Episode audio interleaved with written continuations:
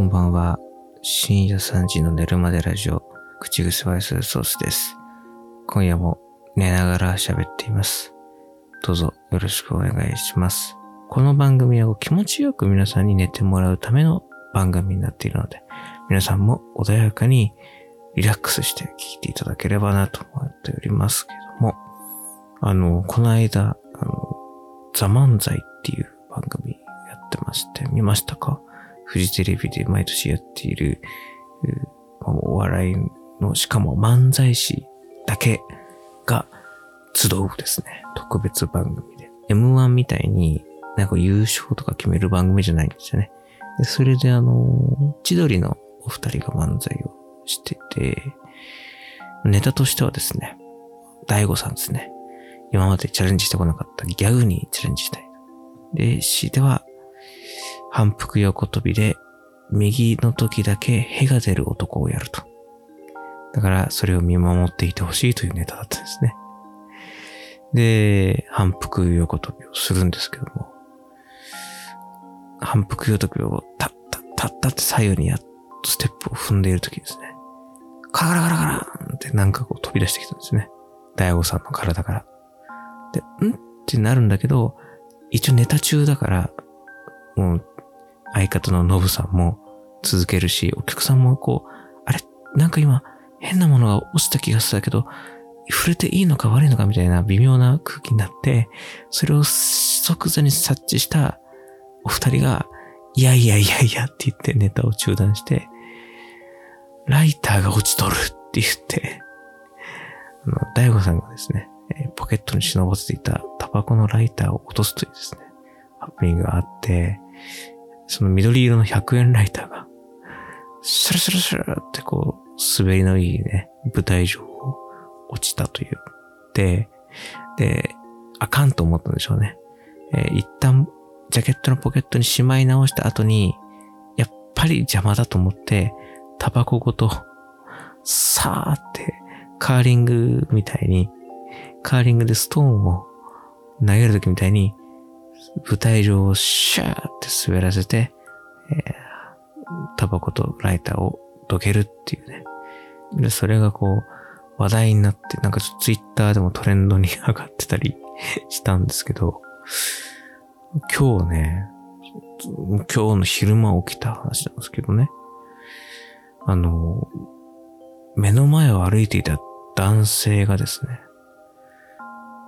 急にカラカラカランってなんか落ちたんですよ。よく見たら、緑色のライターで、あれ、この人大悟さんかなと思って、その、偶然にしてもね、そのザ・漫才のオンエアから一週間経たずして、目の前のスーツの男性が、同じ緑色の100円ライターを落とすっていう、このミラクル。しばらく後つけてみたんですけども、やっぱ大悟さんではなかったですね。残念。残念ですけどもね。ねいや、僕なんか全然その、有名人に会ったとか、有名人を見かけたみたいな経験が、ほぼゼロなんですよね。あの、いや、それはなんかイベントに行って、イベントの会場のすぐ外で会ったっていうぐらいのことはありますよ。そのでもその、なんか街中で偶然みたいな、がないから、だからちょっと興奮してしまいましたけどもね。違いましたね。一個ね、原因としては、まあ目がね、あんまり良くないっていうのが原因だと思うんですよ。以前僕あの、裸眼で生活してるんです、基本的にはね。ただ、あの、まあ遠く見るときとか仕事するときとか、まあテレビとか、まあそういうなんかこう、ちゃんと見るときは、まあメガネかける。まあ、うん、まあ、うん、まあ、一日の大半はメガネかけてるんですけど、でもそんなメガネすそんなになんか好きじゃないっていうか、なんか裸眼の方が楽なんですよね。ただね、裸眼だと0.1あるかな？あるか ?0.2 とか1とかかな？なんかそんな感じで、基本的にこうぼやっとしてるんですよね。あの、わかりますかね？あの、ミュージックビデオ、カラオケで流れてる映像でよくある、夜景を映すときに、こうピンボケして、あの、ライトがこう、ぼやっとする やつあるじゃないですか。あの、確か小崎体育さんの歌にそんな歌があったと思うんですけど、そんな感じでこう、夜景とかがね、こう、みんなこう、六角形の、ぼやっとしたこう、感じの光がこう、ポンポンポンポンってこう、こう、散らばってるように見えるんですよね。だからまあ、セルフミュージックビデオみたいなフィルターが僕の目にかかってるので、意外と綺麗。意外とドラマチックというかね、えーあの、ロマンチックな風景が僕の周りには広がってるんですけど、ただまあ弊害としては、危ないっていうのが一個。細かいとこ見えないからね。でもさ、あんまりその、人の顔とかさ、あんま、なんか細かく見えるのって、あんま好きじゃないっていうか、怖いじゃん、なんか。だからこうか、必要じゃない情報は見なくていいなと思ってて。だから、結構電車乗るときとか、まあわかるから別に大丈夫だから、メガネ外してるんですね。だから、そういう、あの、有名人とか、友達とかもね、全然会ったことないし、街中で。だまあ、会ったことないっていうか、多分俺、見逃してるんだと思うんですよね。そう。まあ、そういうのもあって、まあ、メガネはまあ、そんな好きじゃないんだけど、でも、そろそろちょっと作り直そうかなと思って、この間の視力ちょっと測ってみたら、まあ運転するんで定期的に測るんですけど、ちょっと落ちてきてるなと、またね、2年ぶりぐらいにね、測った。だから、あれ？と思って、ちょっと作りに行こうということで、作って1.0になるようにレンズを作ったんですね。今まで0.8になるようにしてたんですけど、1.0に上げて、で、かつ、ちょっと乱視が軽く左に入ってるから、それを調整するみたいな感じで、レンズを調整してもらって作ったら、その、なんかわかんないけど、歩いた時にね、地面が、今までよりも、なんか、30センチぐらい近いような気がする。30、15センチぐらい微妙だけど、15センチぐらいかな。なんかこう、今までより地面が迫ってくる感覚があるんですよ。っていうか、今までより目線が低いなって思うんですよ。これってね、原因わかんないけど、例えばその、地面がよく見えるようになって、距離感が正確にこう、測れるようになったのかなとか。だってその、地面がちょっとぼやけてる多分その、人間って、なんか高いところにいるって錯覚じゃないですか。だって、ぐーっと高いところ行くと、地上ってちょっとこう、ぼやけて見えるっていうかね、ちっちゃく見えるから。だからその、地面がはっきり見えるようになったことによって、だからその、地面が近づいたのかなと。すっごい、背がちっちゃくなったように感じるんですよ。ていうかね、感じるんじゃないね。俺、現にちっちゃいんだなってことに改めて気づいて、なんか、めちゃめちゃこう、目線が低くなった感じがするんですよ、本当に。俺足短みたいな。だって、まあ、現に159しかないからちっちゃいんだけど、でもその、今まで、あの、こんなもんかと思ってた景色よりも、より低いんだっていう、その事実。159の現実を改めて突きつけられた感じちょっとショック。メガネをね、新しくして、フレームをね、新しくして、なんかちょっとこう、心機一転みたいなのに思ったら、そこまで気分を変えてくれとはお願いしてない。僕はその、外見的にメガネを新しくすることで、新鮮な気持ちになりたいな、みたいな。ぐらいでいたら、もっと現実突きつけますよっていう。メガネ怖いわ、やっぱ。やっぱ、メガネはかけない方がいいね。やっぱ、僕はメガネはビーキできないですね。えー、ノットメガネビーキですね、僕は。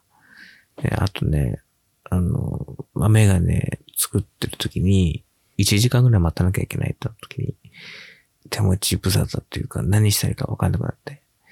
プラスね、新しくメガネを作るプラス、今までかけていたメガネも、そのレンズを交換してほしいっていうことをお願いしたんですよね。で、ああ、かしこまりましたって言ってやってくれて、1時間ぐらい経ったら取り来てくださいって言われて、はいっつってで、僕はその日のうちにもう取りたかったから、どっか時間潰ろうとなったんだけども、それで僕がこう店を出て初めて聞いたんですね。あれと。今まで自分がかけていたメガネもレンズを新しくしてもらうために預けてしまったということは、すなわち、すなわち、皆さんも四角い頭を丸くする この日の剣張りの難問に挑んでみてください。どうなりますか？今までメガネをかけなければ夜景がぼやっとしてミュージックビデオみたいなピンボケな映像になってしまうこの僕がメガネをかけて外出できたにもかかわらず外出先のメガネ屋さんにかけていたメガネを預けて退店してしまったこの今、果たしてどんな状況かと。正解は何が何やらわかりません。その、時間を潰すっていうね、ことをやるにあたってじゃあ、どんな選択肢があるかと。映画を見るのはもう無理。その、なんかこのスクリーンちょっとこうピンボケしてんな、みたいなね。この映画ちょっとこれ、ピント合ってねえんじゃないの？みたいな。洋画だったら絶対字幕見えないし。こう、一個ずつ選択肢が、こう、消されていくわけですよ。ね例えばこう、ウィンドウショッピング。きっとその値札とかこう見えないよね。デザインとか見えないよね。で、こう、ぐーっと近づいていくと、おそらく店員さんに、どうされましたか？って聞かれますよね。いやー、ちょっとメガネをって言われても、はあ、しかないので、その選択肢としては、今まで行ったことのある店に行くしかないんですよね。もう、なんかこう、ファイルとかレジとか、構造を覚えてて、数こう、レジのこう、経路も覚えてるみたいな、ことが必要になってくるわけじゃないですか。んで、その、何を選んだかっていうと、その、よく行ってるカルディに行くっていうで、カルディで、その、しかもその、ぼやっとしてるんですよ。僕の視界はぼやっとしてるけど、カルディだったらいつも行ってたから、水の構造を覚えてるし、みたいな。コーヒーはこの辺で、紅茶はこの辺でみたいなわかるから、と思って。で、こう、余計なものをいっぱい買ってしまって。その中に一個ね、問題児があったんですよ。これちょっと待ってください。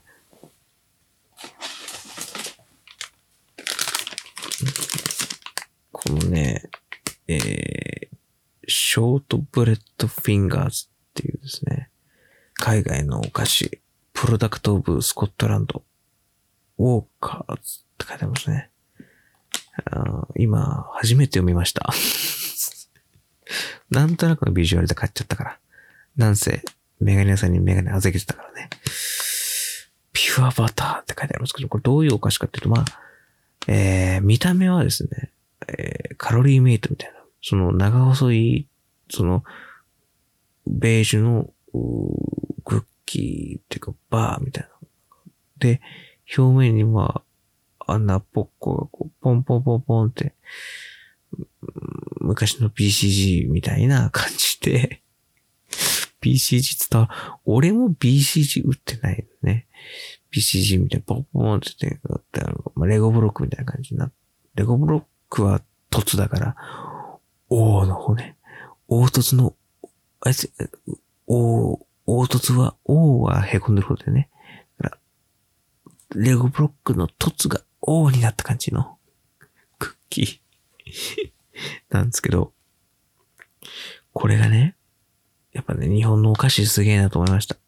同じ見た目でも、カロリーメイトは全然、そのなんていうのかな、すごい食べやすいじゃないですか。サクサクサクって。このお菓子がね、表面がザラザラボロボロする感じの商品だったんですよ。でもなんか、そういうの書いてないじゃん。その、カルディは。その、ポップでね、その、この輸入雑貨がどんだけいいかとかじゃなくて、ボロボロこぼれませんとか書いてほしいのよ。書いてないから、買っちゃったんだよね。で、僕はその、ぼやっとした視界の中から得られる情報の中で、プロファイリングして、きっとこれは洋風のカロリーメイトっていうことで買っているから、僕はその、カロリーメイトの腹積もりで封を開けて、で、一本一本小分け包装されてるんですけど、これを開けたらね、ゆとりがないんです。中身と袋の間に。もう、ピタッとしてるから、袋が。だから、こう、ピッて剥がすともう、もう、その、ピッてジャッてなったらもう、パラパラパラってなる感じだから本当にもう入念にパッと開けね。でも一発目の時わかんないから僕入念じゃなくて普通にジャッて開けちゃった。ファッて開けちゃったら、おーみたいな。あの、ああいうクッキーって多分おそらくだけど、人類、人類はまだ、こぼさず食べたことがないよね、多分。スコットランドも頑張ってほしいね。日本に追いつけ追い越せの精神で、この、これからも気をつけていかなきゃいけないなっていうね、思いますね。あれはこう、人類にこう、突きつけられた挑戦状ですかね。これからも、頑張ります。はい。もうこう次こそね、えー、こぼさず食べるぞおっていうことをね、みんなで近い、みんなじゃない、一人で、一人で心の中でつぶやいたっていうね。そういうことです。はい。ええー、いや、そうなんですよ。先週ね、先週も、くらくら、こと、こと寝ながら喋ってたら、本当にわけわかんなくなっちゃうので、今週こそと思ったんですけど、結構ね、今の中では、うーまあ、その、ということでですね。続いては、えー、こちらのコーナーです。使い古し大喜利。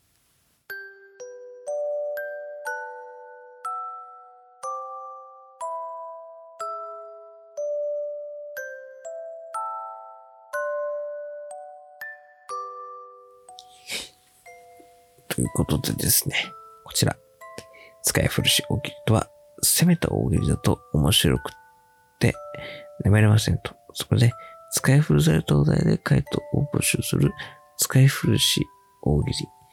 第1回のでは、えー、新、えー、湘南の会見でいたとき、えー、その、横にいたというか、あ69、違うじゃないのいや、でも、夏じゃないですかみたいな。いやいやいや、みたいなって、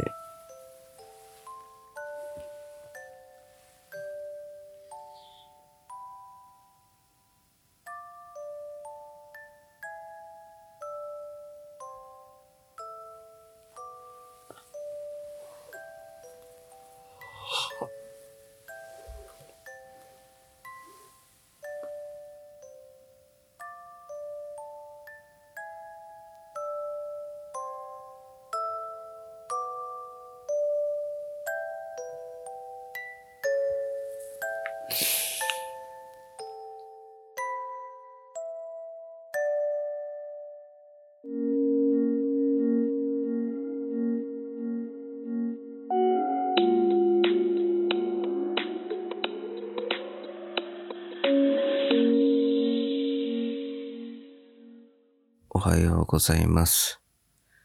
喋ってる間に寝ちゃいました。ですので今、起きてから喋り直してます。本当に、その、睡眠導入ラジオって言ってね、皆さんがこう聞きながら寝落ちできるようなっていう番組を目指しているんですが、パーソナリティはし寝ちゃダメだろうっていう。お前が寝るんかいっていうところですよね。本当に申し訳ありません。僕の記憶をたどるとですね、クッキーの説明をしていたと思うんです。ですので、そのあたりから話し始めようと思うんですが、そこまでして喋りたい話なのかというと非常に微妙なんですけど。まあその、ボロボロこぼれるクッキー。あ、たまにあるじゃないですか。あの、ボロボロこぼれるクッキーたら、一体どう食べるのが正解なんですかね。すいません、ちょっと寝起きなんで声がでかいかもしれないですけど。あれをちゃんと綺麗に食べれた人類って未だかつて存在しないんじゃないかなって僕思ってるんですよ。だからこう、あれは失敗なんですよ。人間の発明として。だから僕いつもね、あああいうのをね、食べるときは、ゴミ箱の上か、シンクの流しの上で食べるんですよ。そうまでして食べるっていう自分の中で、その、シンクの上で食べてるときに、そうまでして？って自分で思っちゃうんですよね。クッキーをそうまで？っていう。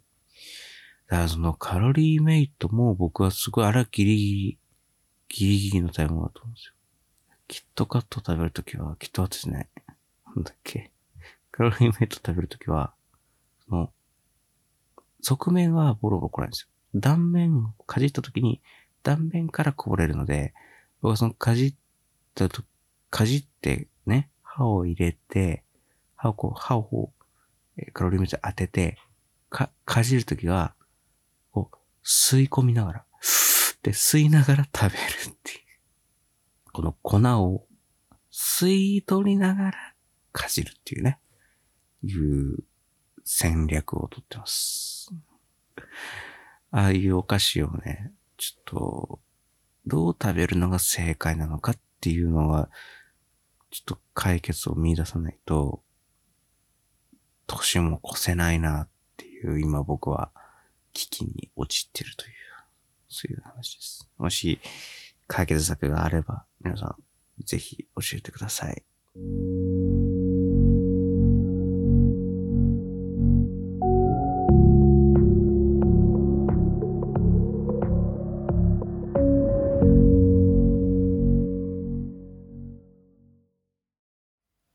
使い古し大喜利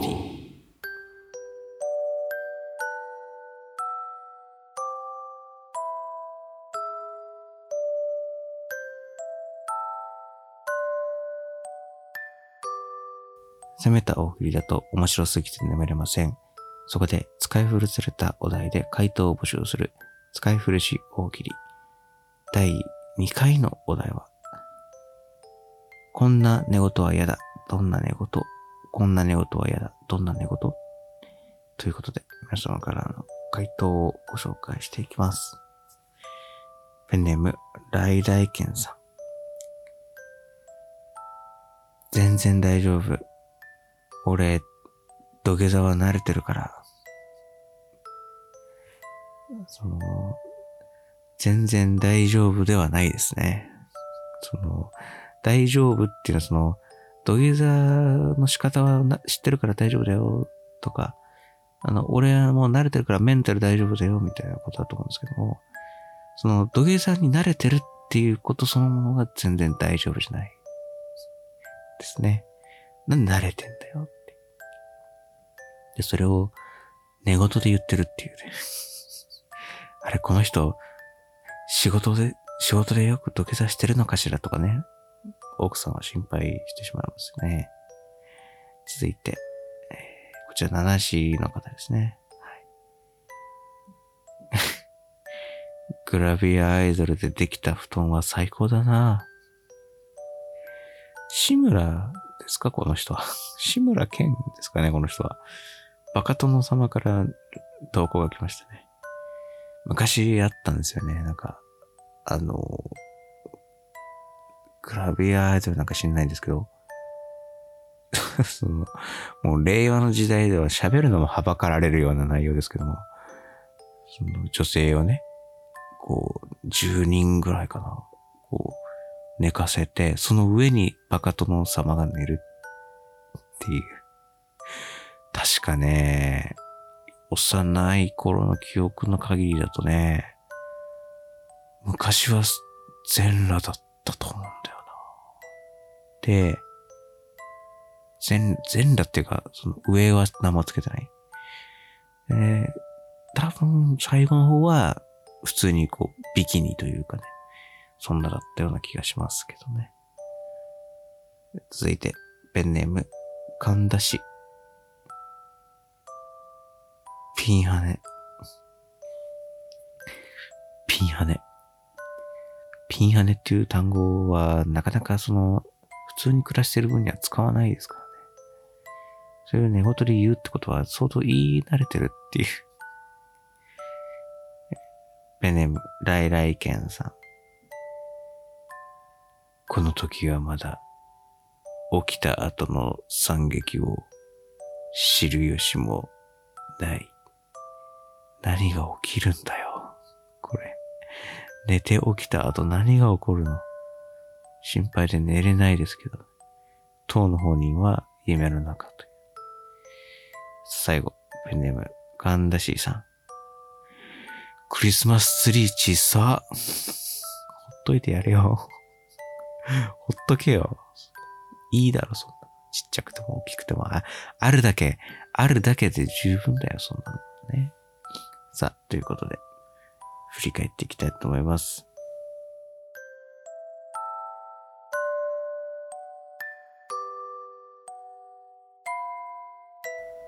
俺ね、土下座は慣れてるから。グラビアアイドルでできたくたが、最高だなうん。ピンハネ。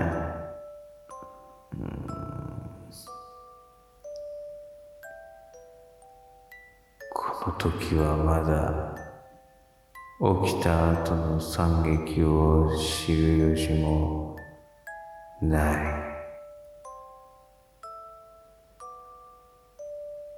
あうわ、クリスマスツリー小さ。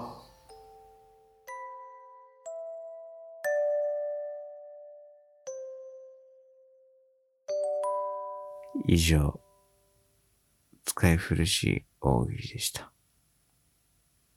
ということで、こちらのお題は今週で以上です。使い古し大喜利のお題変わります。3回目のお題はこちらです。枕元にクリスマスプレゼントが。でも何か違う。どんなプレゼント？枕元にクリスマスプレゼントがでも何か違う。どんなプレゼント？もうすぐクリスマスですね。なので、子供がですね、起きたらですね、枕元にプレゼントが、あ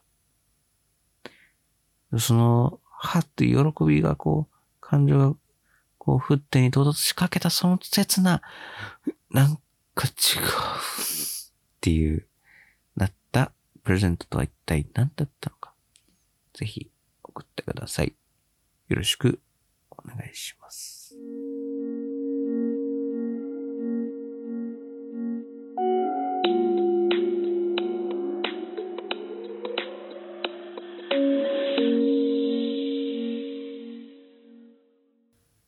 の番組ではメールをお待ちしています。番組のメールテーマは新しくなりまして、2021年眠りどうでした？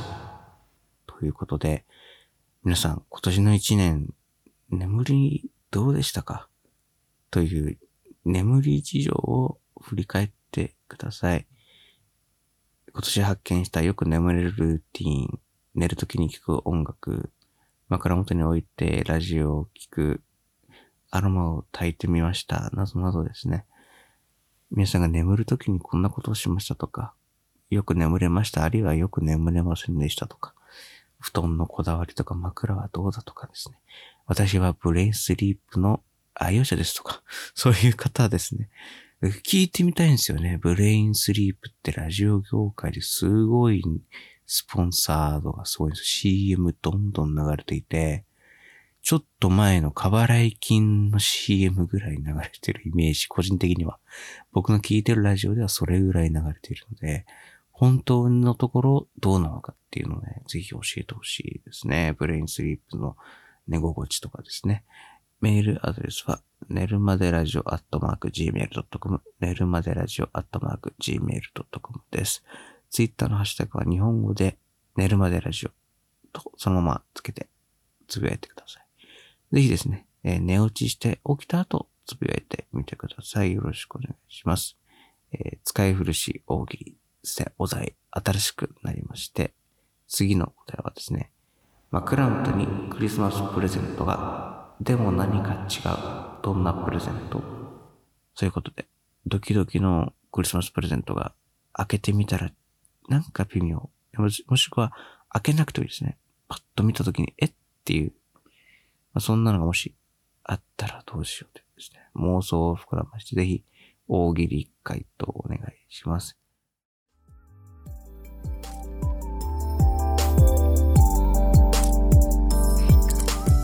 いよいよですね、えー、来週末は散々言ってましたけども、えー、名古屋に行きます。で、この配信がある日曜日の夜はですね、おそらく M1 を見るために名古屋で一泊してるはずですね。まだあの、ホテルの予約取ってないので、ギリギリまでどうなるかわかりませんけど今僕のテンションでは一泊したいなと思ってますので、どうしようかなと思ってます。その、録音して編集した配信っていうのができないので、例えばその、ホテルからもう、取って出し、みたいな感じですとかね。だから来週そのね、名古屋に行った話もしたいですし、打った鉄が冷めないうちに M1 グランプリの話もしたいしっていうところなんですよ。だから、できれば日曜日の夜にね、もう喋って出すっていうこともしたいので。だって、それ逃すと M1 の話するの翌週になっちゃうので、まだ M の話してんの？みたいになっちゃう感じがあるので、ちょっと考え中です。だから皆さんもぜひね、えー、M1 の感想とかね、名古屋どうでしたとか、あの名古屋で読んでほしいメールとか、ぜひぜひ送ってください。よろしくお願いします。ということで、今週はこの辺です。皆さん、僕はあのもう寝ちゃって起きてますけども、聞いてる皆さんは、おやすみなさい。